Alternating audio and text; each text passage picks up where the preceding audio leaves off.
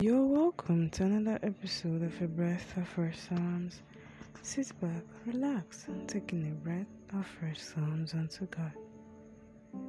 This episode is taken from the book of 2 Corinthians 3, verse 5, which says, Not that we are sufficient of ourselves to think anything of ourselves, but our sufficiency is of God. Sufficiency is of God alone. We cannot be competent on our own. We can't do it by ourselves. It's through God's provision that we become sufficient enough. Of our own selves, we can do nothing. So we should not at all think that we can provide enough by ourselves, for ourselves. But instead, let's lean on God for that bountiful blessing that makes us sufficient. Amen.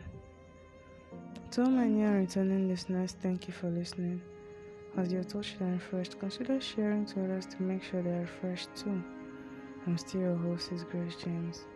Also remember to always take in a breath of fresh Psalms.